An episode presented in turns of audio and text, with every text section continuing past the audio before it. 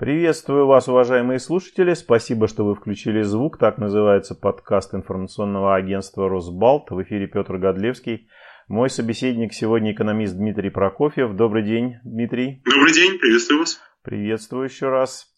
У нас разговор начнется с, э, наверное, важнейшей новости, которую ждали э, сегодня на всех рынках. Это новость о переговорах России и Саудовской Аравии о возможном новом каком-то соглашении по снижению добычи нефти. Все мы знаем, что у нас не, не только не одна беда, эпидемия коронавируса, но еще и обвал цен на нефть, соответственно, обвал рубля. Вот на ваш взгляд, э, то, что цены на нефть росли даже в преддверии переговоров, и наверняка, на мой взгляд, вырастут после того, как сегодня достигнуто пока очень предварительное соглашение о том, что действительно добыча нефти будет снижена и в России, и в Саудовской Аравии, и в других странах, которые входят в эту группу ОПЕК+. Вот эта новость, она, на ваш взгляд, э, прежде всего бальзам на душу чиновников нашего федерального уровня, владельцев нефтяных компаний, или это для всех россиян благо? Э, понимаете, э, я бы не так не горячился, что сейчас достигнуто какое-то прорывное соглашение, да, это по факту декларация о намерениях, э, что да, надо снижать добычу нефти. Да, э, рынок на нее начал, начал реагировать позитивно. Но а, вот этот отскок нефтяных фьючерсов вверх, это еще не тренд. Потому, и это еще не те не деньги, которые пришли фактически в бюджет за вот эту нефть. Потому что, во-первых, нефть, российская нефть Юрлс, она и дешевле, и на нее меньше спрос, чем на саудовский э, бренд, да, у саудитов самая хорошая нефть.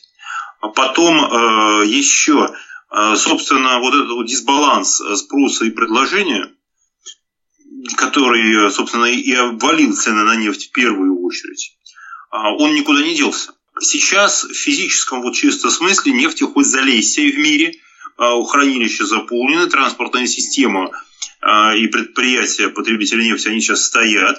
Ну, нефть качают, да, но ее ничего на основе нее не делают. И, а, соответственно, этот дисбаланс будет сохраняться еще долго.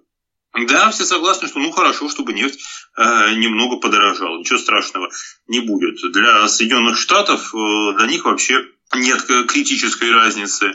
Дорогая нефть, дешевая нефть. Да? Поэтому пока это еще не живые деньги. Вот э, падение курса рубля, которое на нас всех отразилось, да, это живые деньги, э, которые у нас, э, скажем так, мы уже на своих карманах почувствовали. Да, рост цен, которым с этим связано, тоже мы почувствовали. А потом надо понимать, что рубль это вообще слабая валюта. Ну так, по-честному. И где-то каждый 5-7 лет, ну там, или там 6-8, как считать, что-то происходит с нефтью, рубль валится вниз, а потом он даже если нефть отрастает прежним показателям, рубль на обратно к своим э, показателям уже не возвращается. Но я слышал неоднократно от э, различных экспертов о том, что бывают ситуации, когда то, что рубль дешевый, помогает экономике российской. Мы начинаем, так сказать, продавать. Ну, он помогает, но не с той точки зрения, как вам кажется.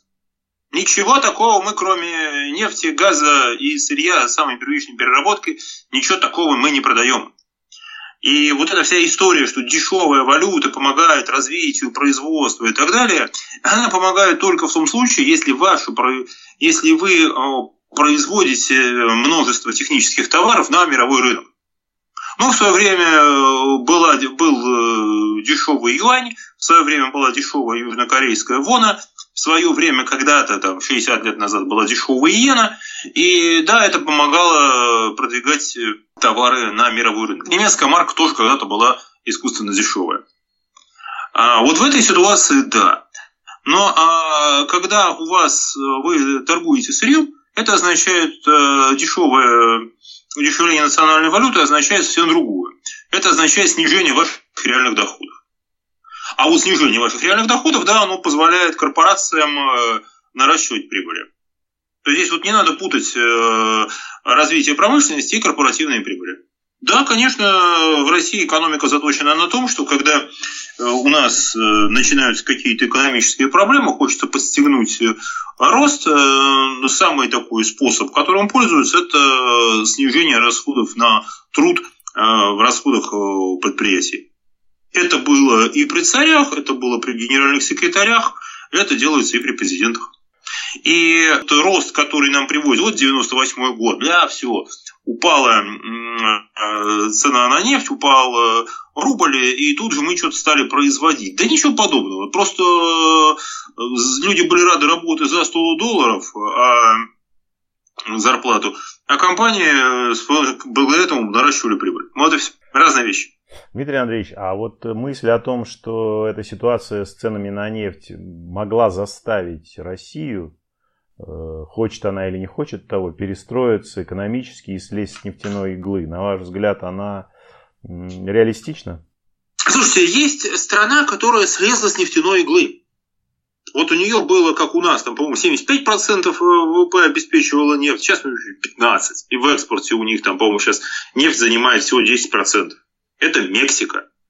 Они вполне себе, вот они слезли с нефтяной иглы, с нефтяной иглы, они э, развили отличную совершенно промышленность, они делают э, а, прекрасное у них есть, они делают свои автомобили, сложные станки, они делают фармацевтику, э, там компьютеры выпускают, да, made in Mexico, да. И понятно, куда они это все продают. Да, в Соединенные те страны, Штаты. В те страны. Соединенные Штаты. Да. У них основной поставщик, у них основной покупатель продукции Соединенные Штаты, которые совершенно очень довольны. А, вопрос, стала от этого Мексика развитой страной? И догнала ли она США? Нет, не стала. Нет, не догнала. Догнать да, США, они слезли с нефтяной иглы, да, у них промышленность. Но это совсем не означает э, какого-то большого мексиканского процветания. Почему так? Потому что э, если у них начнут расти а, Мексика по-прежнему, вот, мексиканский работник, он значительно беднее американского работника. И поэтому мексиканцы бегут в Соединенные Штаты, не наоборот. И поэтому, если вдруг э, начнут э, в Мексике начнут расти зарплаты, то сразу будет иметь смысл покупать их продукцию и компаниям производить, перенести это куда-нибудь в другое место. Это все. То есть, еще раз, само по себе, как мы говорим, слезание с нефтяной иглы не означает какой-то особенной диверсификации промышленного роста.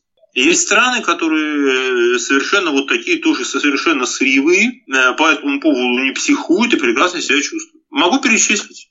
Это Австралия, это Норвегия, это Канада. Ничего особенного там, ну, в, в Австралии. Да хотя нет, и там нет большой промышленности. Они продают ресурсы и прекрасно на доходы от этих ресурсов э, обеспечили своему, э, своему обществу нормальную жизнь. Нам надо ответить на вопрос. Мы хотим жить как люди или мы хотим, чтобы у нас вместо э, с этих самых там, нефтяных качалок у нас были производственные сборочные конвейеры? Да, у нас со сборочными конвейерами э, в период, так сказать, экономического роста вроде как намечался какой-то прогресс, во всяком случае, только под Петербургом. Не, не намечался. Ну, под Петербургом, вот я помню, открывались... Под Петербургом, да. Но да. здесь а, надо понимать а, такую вещь. Да, под Петербургом намечался, вот они сейчас построены, это предприятия, которые построены не потому, что у нас что-то особенно намечалось, а потому, что у Петербурга, Ленинградской области уникальное, э, скажем так, территориальное положение. Рядом море, рядом морские, хорошо оборудованные морские порты, граница, и на сравнительно небольшой территории сконцентрировано э, большое количество качественной рабочей силы. Это часть э, Петербурга, Ленинградская область, это часть э, такого вот это э, мировой, такой мир, мир, мирового пояса технологического, потому что, по-моему, там 60% мирового ВВП создаются в городах и на, на вот, промышленных территориях, которые не дальше там, 60 миль от ближайшего порта. Просто удобно там поставить. Удобно поставить предприятия, которые, часть э, предприятий, которые производят продукцию, ориентированную на Европу, на европейский рынок, э, часть э, производит продукцию, которая и на Европу, и на восточноевропейский рынок. И на Россию частично. Ну, вот крупнейшая в мире фабрика сигаретная, она под Петербургом. Да, логистика. Просто если бы, огромную роль. у нас был бы какой-то, были бы какие-то у нас не так много выходов э, к морю и к, вот, и к транспортным таким хабам э, мировым. У нас их не так много. На юге нет. Э, на Дальнем Востоке не имеет смысла там все. Там, там на Дальнем Востоке все в Китае. Все, привет. Там в Владивостоке ничего не интересно строить, все в Китае уже построено. А Архангельск, это через него вывозят лес. Все. И людей не хватает. Чтобы таскать из Архангельска что-то внутрь страны, не имеет смысла. Плюс э, самое, э, плохие, скажем так, погодные условия. А здесь можно протянуть, здесь и есть и под Петербургом, в Ленинградской области есть и трубопроводы, и сеть портов, и рядом, если что-то пойдет не так, есть порты в Котке, в Таллине, в Риге. Можно через них вывозить, если что-то здесь случится. Да. А посмотрите на карты, да, вот э, ночную освещенность Земли, да, там все видно. Вот все эти активности, они все по побережью. Чем дальше от побережья, тем меньше активности. Ну, Западная Европа на таких картах выглядит как достаточно, так сказать, равно освещенная территория. Да, потому что Западная Европа другая история. А Западная Европа – это сеть таких э, промышленных кластеров, которые очень, э, экономических кластеров, которые очень тесно связаны между собой, которые складывались со столетиями. Вот э, на такой карте очень видно, что вот, например, Северная Италия, а оттуда идет прямо видно, как связана она с городами вдоль Рейна, потом идет Нидерланды и Бельгия, да, вот, и это все, значит, там маленький вот пролив темный, и вот тут же Лондон. Вот сразу видно, да, это, но этому промышленному поясу ему тысячи лет. Как так он складывался еще при, там, при Карле Великом начинал складываться. Если не во время Римской империи. Ну, не во время, нет, там немножко другое. Это именно такое наследие Средневековья. Римская империя, она была построена вокруг Средиземного моря. Ну, в основном, конечно, Римская. да. Вот Римская империя – это побережье Средиземного моря. Вот внутри они все очень быстро, э, все порты по-другому немножко было. А если вы посмотрите в России, да, у нас вот Петербург будет гореть огнями и Москва, а между ними будет темнота. Хотя, по, хотя вообще по логике, да, вот так вот рассуждая логически, э, именно между Петербургом, если бы мы были такой промышленной страной, то наш главный промышленный кластер должен был быть между Петербургом и Москвой. Там ничего нет. В Америке есть. От, э, от Балтимора до Бостона это гиперагломерация такая на 700 километров, протянувшаяся вдоль побережья. По-моему, там 35% американского ВВП там создается. Давайте вернемся а, из Америки и Средневековья э, в день сегодняшний. А, такой у меня вопрос в связи с этими глобальными новостями о росте так сказать, э, цены на нефть. А он уже идет, вот буквально в эти минуты, я смотрю просто на сводки. А, вопрос такой. За последние пару недель мы слышали, ну, как минимум, по-моему, три раза о том, что правительство нашей страны будет оказывать помощь, э, так сказать, экономике, в том числе малому и среднему бизнесу. Сперва назывались какие-то микроскопические суммы, порядка там 150 миллиардов. Потом все-таки сказали, что пакет будет серьезный 1 триллион 400 миллиардов.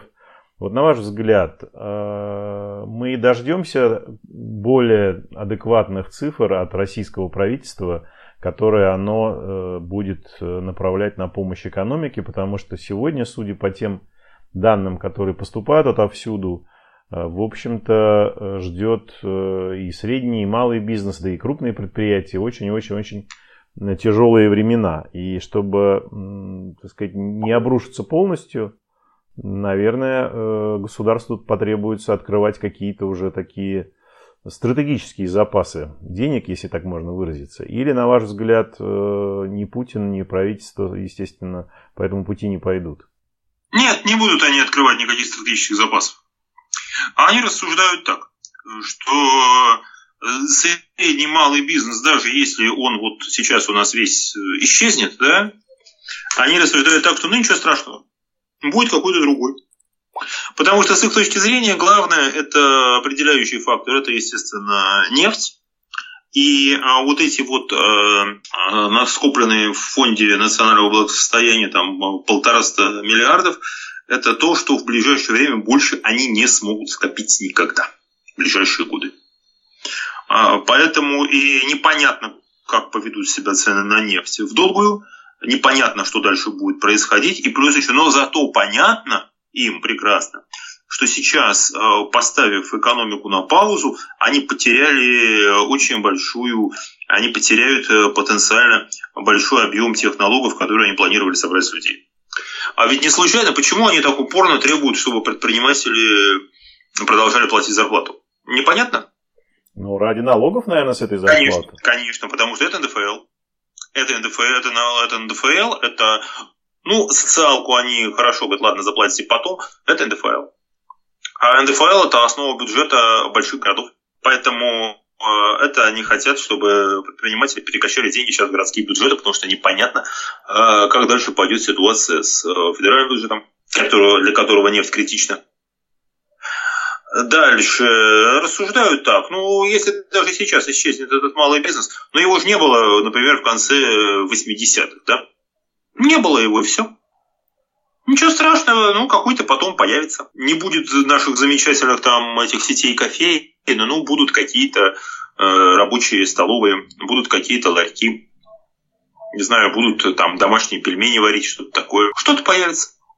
Вот, потому что, ну, если вы сидите на карантине, все равно, если предполагается, что вы будете ходить из дома на завод. Почему не было этого всего, например, опять же, в Советском Союзе? А потому что предполагалось, что советский человек, он идет э, утром, он в свои, из, выходит из жилой зоны, идет до автобусной остановки, автобус его доводит на предприятие, он проходит через проходную, он на предприятии там, до 6 часов, в пол седьмого его автобус отвозит обратно в жилую зону, он э, идет домой и сидит дома перед телевизором, э, смотрит э, там очередной там съезд, да, смотрит программу «Сельский час». Какая там, какое там общественное пространство, какие там кафе, пары, там малый бизнес, зачем это все надо? Но мне кажется, все равно иногда сильные мира сего выглядывают из окна своих бронированных лимузинов и видят, что мир немножко изменился с конца 80-х годов. Нет, не выглядывают. А все, что они, вот эти все милые вещи, о которых мы говорим, они захотят, они, это в пять минут будет построено у них в будет построено у них э, там, где они живут. Ну, это само, И... это само собой. Но гостям зарубежным, например, надо какую-то витрину показывать? Не надо совершенно. А что в Советском Союзе они показывали? Прекрасно показывали витрины. Можно построить вон у Фиделя Э, есть эти самые сети отелей за валюту для э, европейских там туристов, пожалуйста, там полное, все, все что угодно. Клубы, дансинги, было девушки, 24 часа э, спиртное, все развлечения. Пожалуйста. Меньше пробок для кортежей. Еще а такой вопрос возник, вот заговорили про кортежи, да. На ваш взгляд, почему, точнее, на ваш взгляд, сколько стоит, э, сколько в стоимости бензина, который мы покупаем в России, э, стоимости нефти? Потому что у нас какая-то заколдованная такая ситуация. Нефть везде дешевеет, но бензин в России не дешевеет никогда. И много... Не дешевеет, потому что здесь э, э налоговое, налоговое правило. Стоимости бензина большую часть составляют налоги у нас и компании, если падает цена на нефть, э, это им компенсируется за счет высокой, высокой внутренней цены на бензин. И это опять же налоговое рассуждение. Если упадут цены на бензин, а как мы будем налоги собирать? Ну, искусственная система налогов, которая не позволяет снижать цены на бензин. Упали, недополучаем от нефти, значит получаем с бензина. Больше того, сейчас он, э, люди не ездят, э, все сидят по домам, а страшно переживают, что здесь тоже у нас получается налоговый разрыв. Нет, э, на этот фонд в лучшем случае пустят на вот помощь, что действительно могут пустить, это вот какие-то остатки там на счетах Министерства финансов, да. Это вот профицит был бюджета в прошлом году, что-то не потратили деньги, ну вот потратим их сейчас. Но чтобы серьезно доставать деньги из ФНБ, не будут сейчас этого делать не видят для себя эффекта. Ну, похоже, похоже. Да. Потом, ну, запустят они эту, допустим, спасут они этот э, малый бизнес, он ну, что, будет им очень сильно благодарен, он обеспечивает проценты на выборах, он э, обеспечивает, да, это будет э, испор, скажем так, да, это будет испорченная жизнь горожанам, которые привыкли к основному там какому-то уровню комфорта, который этот малый бизнес обеспечивает, и будет большое количество безработных. Ну, безработным э, заплатят пособие. Ну, сказал уже 17 тысяч средний класс. Вот получите 20 тысяч. Вот у нас МРОД, вот МРОД, э, давайте МРОД 12 тысяч вот получит безработные. И сидите дома. Кстати, некоторых устроит, наверное. А очень, много, очень многих устроит. Особенно и не в крупных городах. Устроит, устроит, сиди, сиди, 15 тысяч, сиди дома, смотри телевизор, а, получай 15 тысяч. Ну что ж, Дмитрий Андреевич, спасибо большое за беседу. Мы спасибо вам. начали с нефти, а закончили минимальным размером оплаты труда. Ну, к сожалению. Да. И еще раз, я а, попробую довести такую мысль, которая, может быть, э, подумаю, задумаются наши слушатели. А, еще раз, жить на сырье – это неплохо. Есть страны, которые на сырье живут прекрасно. Условно говоря, на сырье может получиться Канада, может получиться Австралия, да, а может получиться Нигерия. И здесь это вопрос, э, скажем так, качества бюрократии и политической воли. Что вы хотите делать э, из вашего сырья, из ваших ресурсов? Как вы ими распоряжаетесь? Да, как вы ими распоряжаетесь. Да, совершенно здесь э, от этого будет зависеть, как вы будете жить. В самом по себе, что вот, а, что, допустим, жить на нефти, там, на газе, на каких-то других ресурсах, то, что это плохо само по себе, нет, это неплохо. Вопрос в том, как вы будете вашими ресурсами, как вы их будете использовать, на что вы их будете тратить, э, как вы им будете распоряжаться и так далее. Да? У нас э, экономика, по-моему, э, там меньше 2% от мировой, да? а количество миллиардеров у нас 5% от мирового. Ну, по, по миллиардерам у нас вообще все прекрасно. Ну, хоть в чем-то мы как бы Абсолютно, отыгрываем. Отыгрываем не то слово как. Да. Спасибо, Дмитрий Андреевич. Спасибо. спасибо вам. Да, спасибо. Всего доброго. Всего доброго. Спасибо. Напоминаю, что в подкасте «Включите звук» информационного агентства «Росбалт» с нами на связи из Петербурга был экономист Дмитрий Андреевич Прокофьев. Спасибо вам, уважаемые слушатели. Оставайтесь дома, будьте здоровы, берегите себя.